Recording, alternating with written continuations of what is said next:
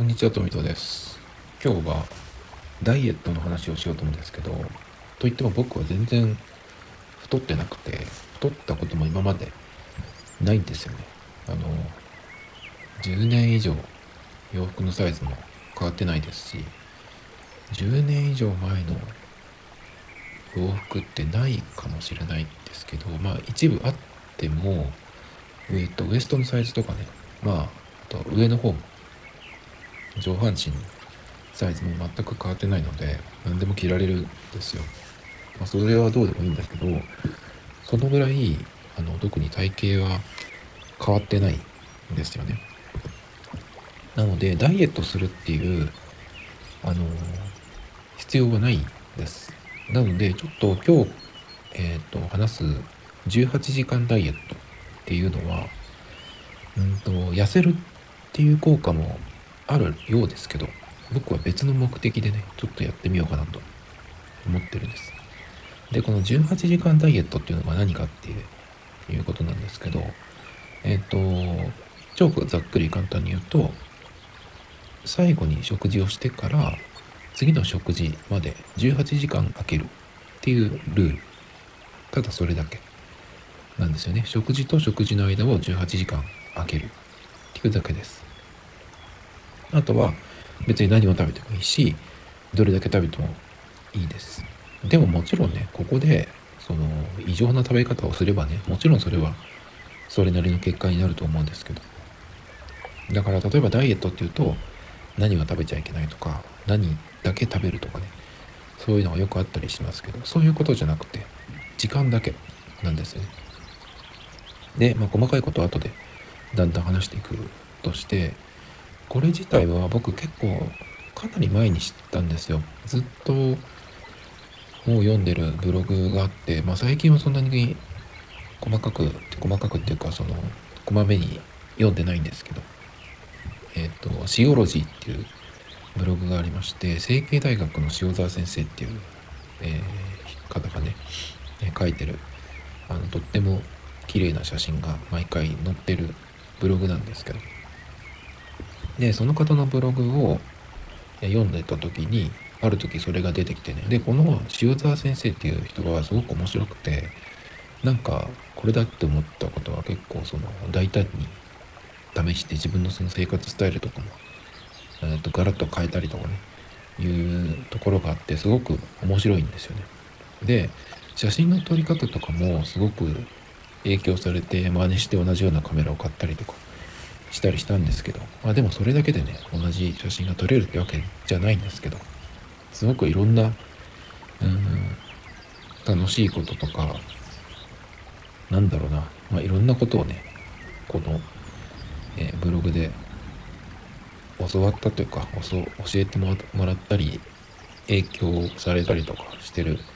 ブログなんですけどでそこでかなり前に知ったんですよね。でこの塩沢先生っていう方がその一日一食っていうのを実践されててもうかなり経つんじゃないかな。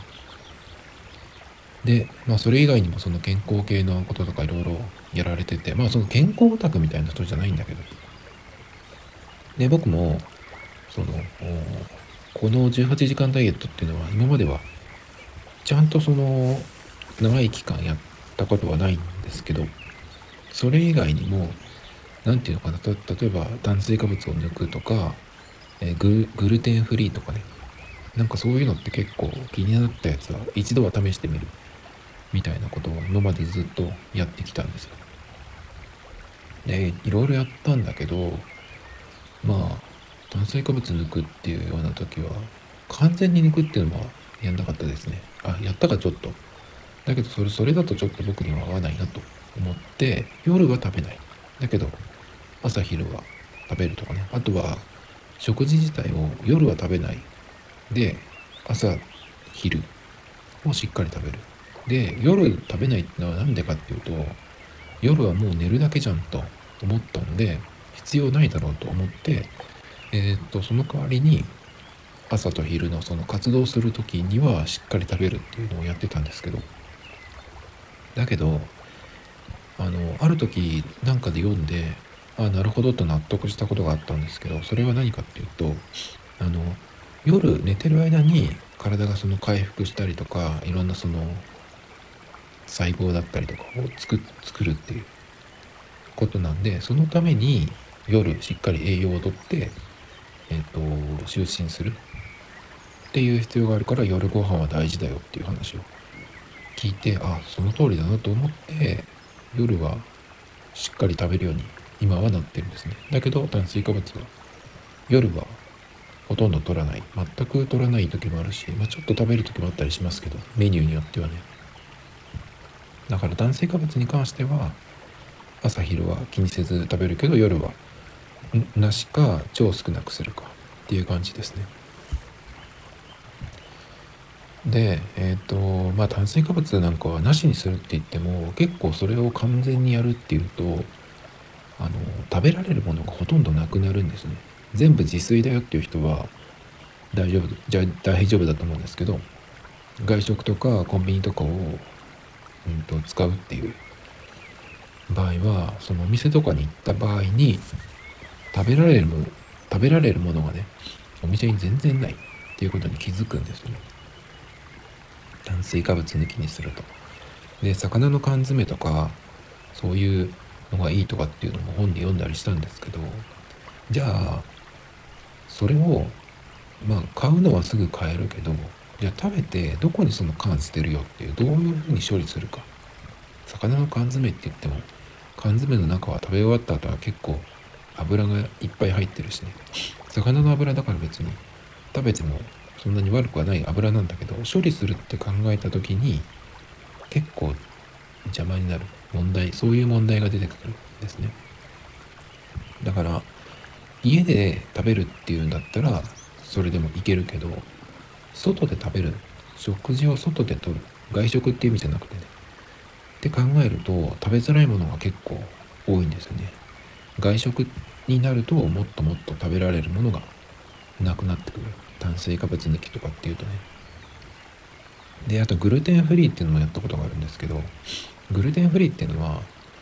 うんとグルテンっていうのが含まれてるものがあってそれを抜きにするっていうことなんですけどグルテンっていうのは一番有名なのは小麦粉かな。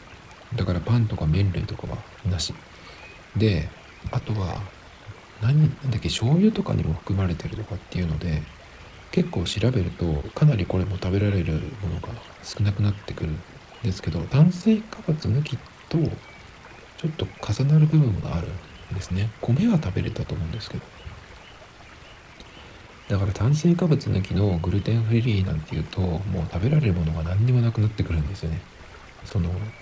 日常の生活スタイルの中で。だから結構大変だったんですけど。でもグルテンフリーの場合はその意味がある人とない人がいるらしいんですね。本当にそのアレルギー的にグルテンがその体に良くないっていう人の場合はやめるとその体にもすごくいいし変わってくるんですけど。まあでもちょっと試してみようかって感じで2週間ぐらい試すといいみたいですね。2週間ぐらいやってみて特に何もなかったんで僕はやめたんですけど。特に僕の場合はその、うん、意味はないかなと思ってね2週間ぐらいやってやめました。その間は醤油とかも使わないしパンも麺も食べずっていう感じだったんですけど。だから結構ねそういうのはいろいろやってきてるんですよ。ちょこちょこね。でそういうのをやりだすとまあだからえっとコンビニとかでも食べられるものがないし外食も全然食べれるものがないっていう風になってくるんですね。そうするとやっぱり自分で全てやるっていう風になってくるんですけど結構炭水化物抜きなんていうのを徹底しだすと意外と食費は高くつくかなと僕は思いましたね。やった時に。だから炭水化物ドドカ食い炭水化物ドカ食いみたいなのの方が食費的には安く上がる気がするんですけど。まあでもそれはそれで太ったりとかねあとはまあえっと炭水化物を取ってるからってわけじゃないけど度が過ぎるとね糖尿病とかねそういうのにもなってくるんで。まあいろいろありますけど。まあそんな感じでいろいろやってきているのでちょっと18時間ダイエットっていうのもやってみようかなと思ってるんですけど。まあでこれはダイエットっていうよりもまあ習慣を変えるっていう感じかな。まあ習慣を変えるのがダイエット？ちょっとかない。何言ってるかわかんなくなっちゃってるんですけどまあ実際にこの18時間ダイエットで痩せるっていう人もいるらしいです。実際僕もその、え、知った塩沢先生はやって、うんと、かなり、えっ、ー、と、お痩せになったらしいですね。それ以外にもいろんな効果があったっていうことで、そのいろんな効果があったっていうところの、えー、それを読んでね、ちょっとやってみようかなと思ったんですよ。で、僕の場合はその先ほど言ったように、まあ太ってなくて、まあ全、どっちかって言ったら細いんですよ。筋トレとかをしっかりやらないとっていう感じなんですね。だから、しっかり食べて、しっかり筋トレするっていう方が僕にとっては、その、ダイエット効果というかね、体を変えるっていう意味では、その方が必要なんですけど、運動も最近は、すごくしてた時に比べれば減ってるけど、それでも週に少なくとも5キロは走ってるので、まあ全く何もしてないってわけじゃないんですけど、お酒も飲まないし、だから太る要素がないんですけどね、甘いものは食べたりしますけど、そんなに毎日とかってわけじゃないんでね。だからダイエットって言っても痩せたいわけではないんですね。で、なんでじゃあそれでもやってみようかなって思ったかっていうところなんですけど、えっ、ー、と、そのさっきから言ってる塩沢先生のね、ブログに、えー、これをやってたらね、えー、どうなったかっていう話、ちょっとこう、コピペをしてあるんで、ちょっとそれを読んでいくと、まずね、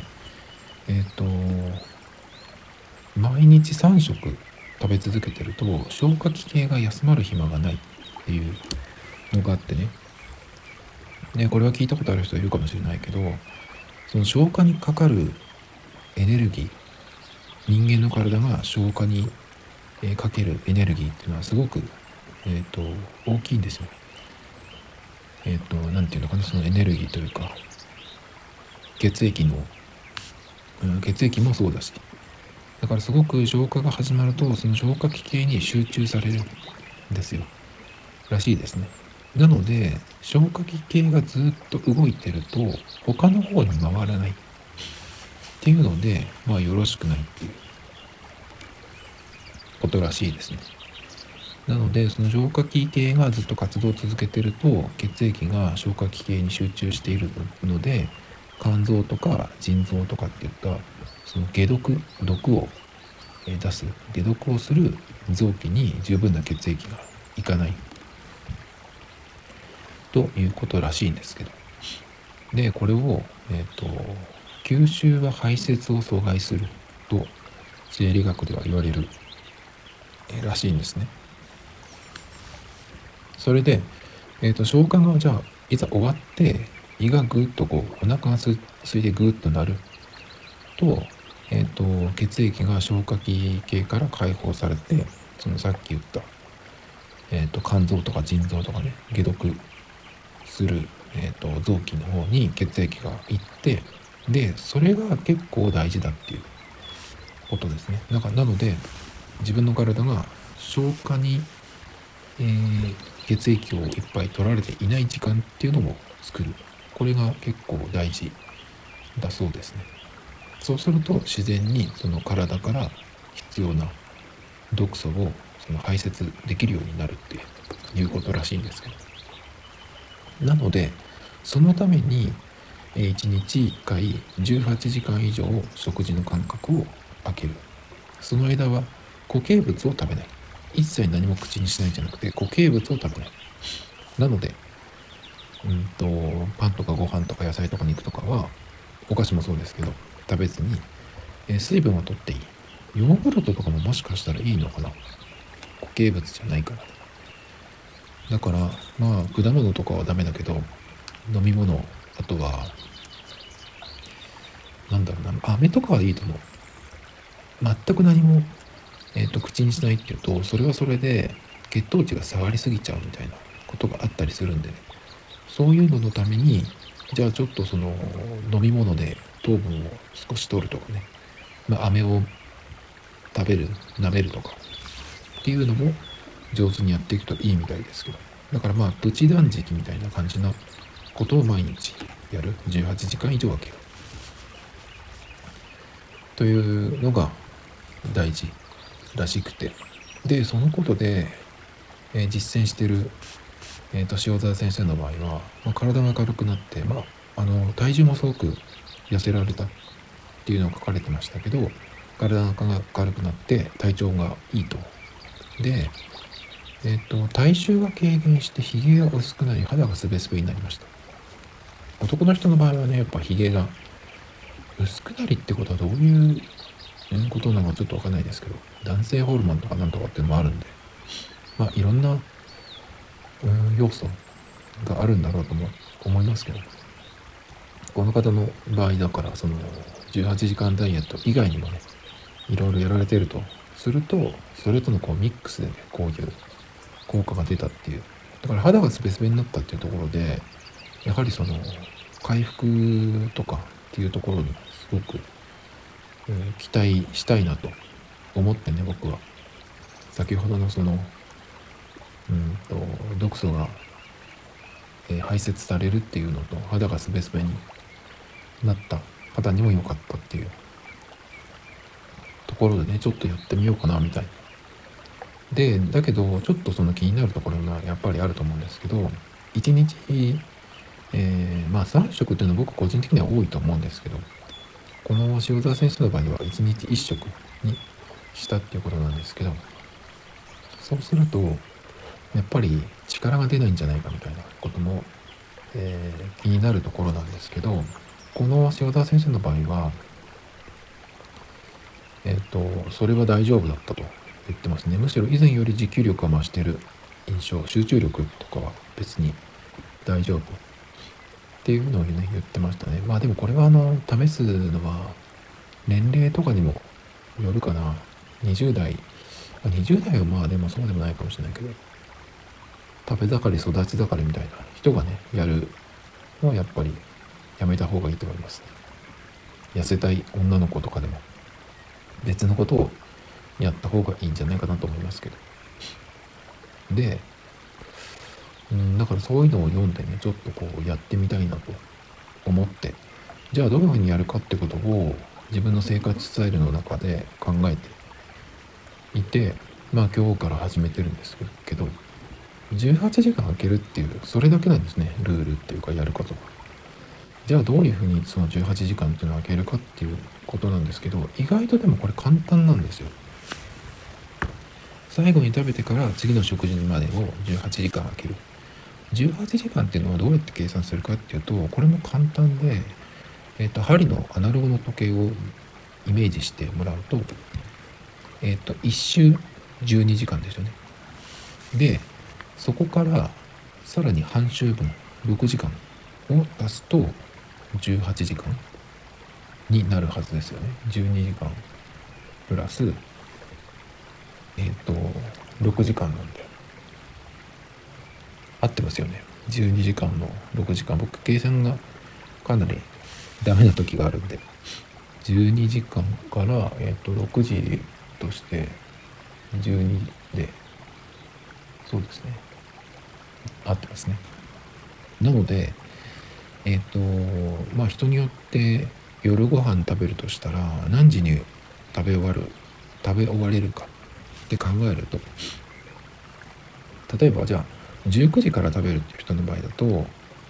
そんなにかかんないよっていうかもしれないけどまあざっくり1時間としたら20時8時には食べ終わるってことじゃないですか。夜の8時に食べ終わったら18時間そこから空けるっていうと次に食べ食べていい時間っていうのは次の日の昼の2時14時ですね。8時に食べ終わった。夜の8時に食べ終わったら、えっ、ー、と次の日の朝8時で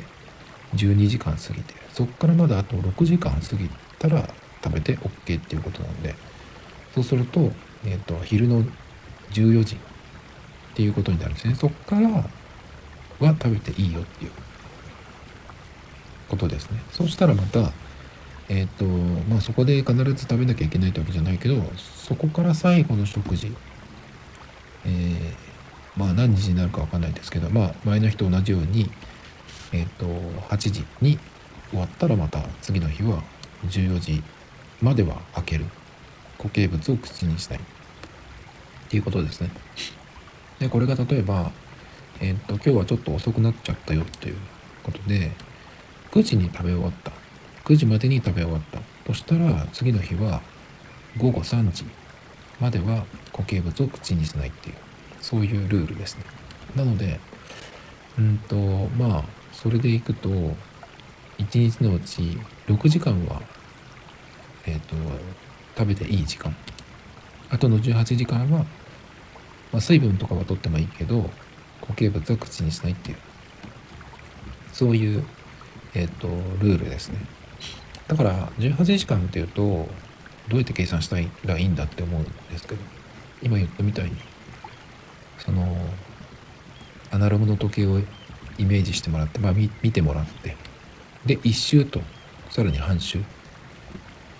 その分。だからまあ割と計算はしやすいと思うんですけどね。なのでまあ最後の時間から18時間空けるっていうことですねなのでまあじゃあ実際塩沢先生の場合は1日1食って言ってたんですけど1食じゃなくて2食っていうのでもいいんですね。まあ、だから、えー、とさっきの例で言うと、えー、夜8時に食べ終わりました。そうすると次に食べていい時間は、えっ、ー、と昼の14時っていうふうになるんでそこから、えっ、と食べて OK。で、まあ、最後の、え時間がうんと何時になるか分かんないですけどそこからまた18時間空けるっていう感じなんでまあ毎日同じ時間に食べるっていうふうにするとえっ、と20時に食べ終わるっていうふうになるとするとね14時から食べ始めて20時には終えるっていうふうにするとじゃあ14時にお昼ご飯でまあ19時ぐらいから夜ご飯を食べて20時までには終わる。っていうふうにすると1日2食っていう計算になるんですけど。まあだけど、うん、それだとちょっとえっ、ー、と何て言うのかなその普通の朝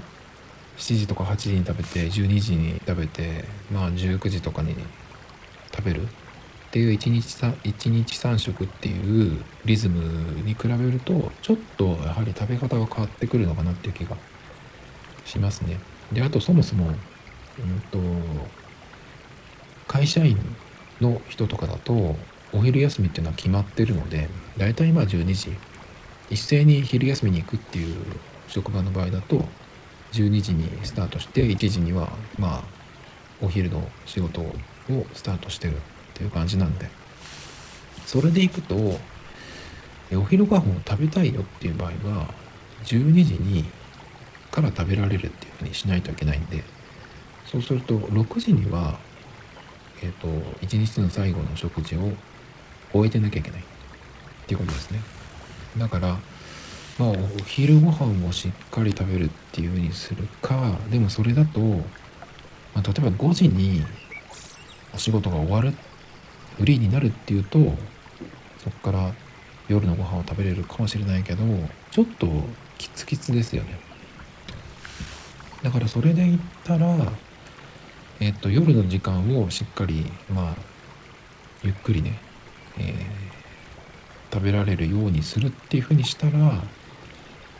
お昼ご飯は、職場の職場の人たちは12時に出るかもしれないけど、自分は、えっと、そこでは食事はしない。もしお腹が空いてたら、えっとまあ、さっきのやつで言うと8時に夜8時に1日の食事を終えるっていう風になるスタイルだと14時から食べて OK っていう感じになるのでまあ14時からえっ、と20時までの間にちょっと食事っていうよりかはおやつみたいな感じでねちょっと食べるっていう感じになるので1日2食っていうよりかは1.5食みたいなねそういう感じのスタイルもあるかなっていう気がしますね。そうすると昼休みの時間の過ごし方が変わってくるですね。そこで自分は食べない。なんかちょっと水分は口にするけど固形物は食べないっていうふうにするっていうふうになるんでまあちょっと変わってくると思うんですけど。ねまあだからちょっと僕は今日からそれをやってるんですけど。まあそうすると、まあ、朝ごはんを食べないっていう人もともと朝ごはんは食べないっていう人はこれは超やりやすいんですよね。朝は全然食べないです。今まで、まあ、小さい頃から全然そういうスタイルでしたっていう人だとこれは普通ですね。それで朝あの2食っていう感じだとやりやすいんだけどたださっき言ったみたいにじゃあお昼ご飯を食べるタイミングがその昼12時とかっていうんだと夜が遅くなっちゃうんであ夜がそう早くなっちゃうんで6時締まりだから。だからちょっとやりにくいかなと。思うんですけどそこをずらしてお昼ご飯はえっ、ー、と食べないか、ん、なんかちょっと、うん、飲み物だけとかね。っていう風にするとやりやすいかもしれないですけど1日3食あの食べるっていうスタイルの人はこれにするにはちょっとねいろいろこう変えないといけないっていうかなんですけどね。割と僕もそういう感じがあって僕は朝はしっかり食べるけどえっ、ー、と昼はお腹が空いてなければ食べないっていう感じだけどなんかねお腹が空いてなくても何ていうのかなちょっとその食べるっていうか買い物して食べるっていうことが癖になっちゃったりすると別に食べる必要ないのに、えー、マックに行ってしまったとかコンビニに行ってしまったりとかして食べてしまって結局1日3食になってる。量自体はそんなに大したことないんですけど。だからなんかそういう習慣悪い習慣がついてるとちょっとそこを直すっていうところから始まるっていう感じですかね。でもまあなんとかできそうな気がしますけどね。あとはその1日3食とかっていう人がこの18時間ダイエットをやろうとするとやっぱりどっかでお腹がすくっていうタイミングが来るんですよね。僕もそうですけど。僕はえっ、とお昼の1時え12時1時とかのタイミングではお腹空かないんですけどやっぱりそこで何も食べないと今度3時とか4時とかその辺でちょっとお腹が空いてくるんですよね。なのでここでお腹が空いたからって言って食べちゃうとその18時間えっ、とまあ開けてもいいんだ開けているんですけどね。そのさっきの例で言うと8時にに食べ終わる。そしたら2時かあ2時には食べていいのでえっ、と2時とか3時とかになったら食べていいんだけど。なんかでも僕のその体のリズムというかタイミングではその2時とか3時とかのところ2時3時4時ぐらいのところ一番お腹が空いてきたタイミングで何かしっかり食べちゃうと今度は夜がなんかあんまり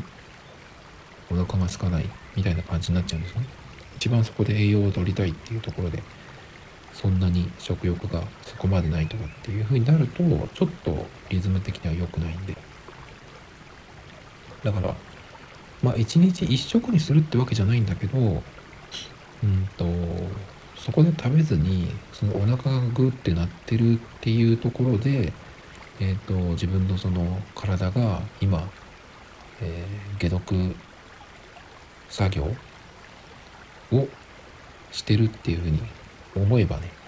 ここは大事な時間なんだっていうことで、えやり過ごせるかもしれないんですけど、まあ食べてもいいんだけど、結構そのお腹が鳴ってるっていうようなところが大事だよっていうことが頭にあるとね、ちょっとお腹空いたから食べようかなっていうふうにはなならないで済みそうかなっていう気がするんですよね。なのでちょっとこれをやってみようかなと思ってるんですけど。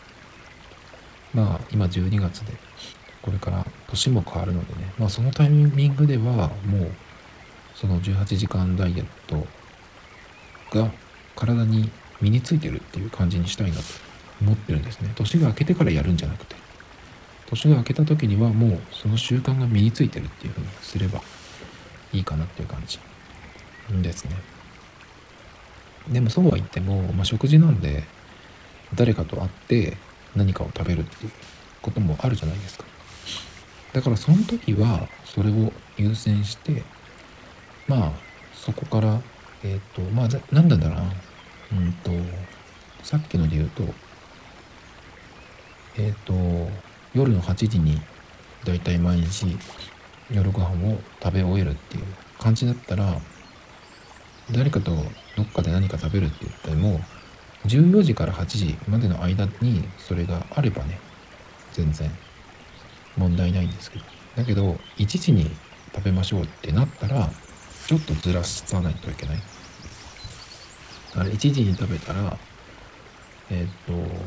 まあ本来は14時まで待ちたいところですけど1時間早く食べちゃうってまあそれぐらいだったらまあいいのかな？1, 1日ぐらいだったら。っていうのでねまあちょっとその辺をこう調整しなきゃいけないっていうことも出てくるかもしれないんですけど割と14時8時ぐらいの感じだったらやりやすいんじゃないかなっていう気がしますけどね。朝ごはんを一緒に食べましょうとかってなるとちょっと変わってきますけど。まあでも毎日この時間にはっていうんじゃなくてあくまでも18時間空けるっていうことをすればいい。でも1日ぐらいでなんかちょっとそれがずれたとしても自分の体にその習慣が身についていればすぐにまた元に戻せるし1日ぐらい気にしないっていう風にしてもいいんじゃないかなっていう気がしますけど、まあ、僕の場合はずっと朝ごはんを食べてる生活で来てるのでちょっとどうかなっていうところですけど。今日は意外に全然大丈夫ですねそんなにお腹も空かなかったし。そうです。ねあとはまあ何も食べないっていうよりかは飲み物とかで工夫する。っていうのがまあどういうふうにどんなものを取るか飴とかを使うのか飲み物でちょっとこう糖分を補給するような。とは言ってもねなんか炭酸の砂糖がいっぱい入ってるようなやつとか飲みたくないんですねやはり。じゃあ何を飲んだらいいんだっていう感じですけどやっぱそういう時はフルーツのジュースとかがいいんじゃないかなっていう気がするんですけどなのでちょっとこの18時間ダイエットっていうのをえっ、ー、としばらくやってみようかなと思いますそれで今これ喋ってるのが12月12日なので年末あたりに、まあ、これがどうなったか。あとやってみて、うん、簡単にできたか。ちょっとここが難しかった。みたいなやつ。それと実際にやってみて体に何か変化がいいことがあったかどうか。みたいなのをねまた喋ろうと思います。Tomido Times Podcast. This program was broadcasted you. Anchor FM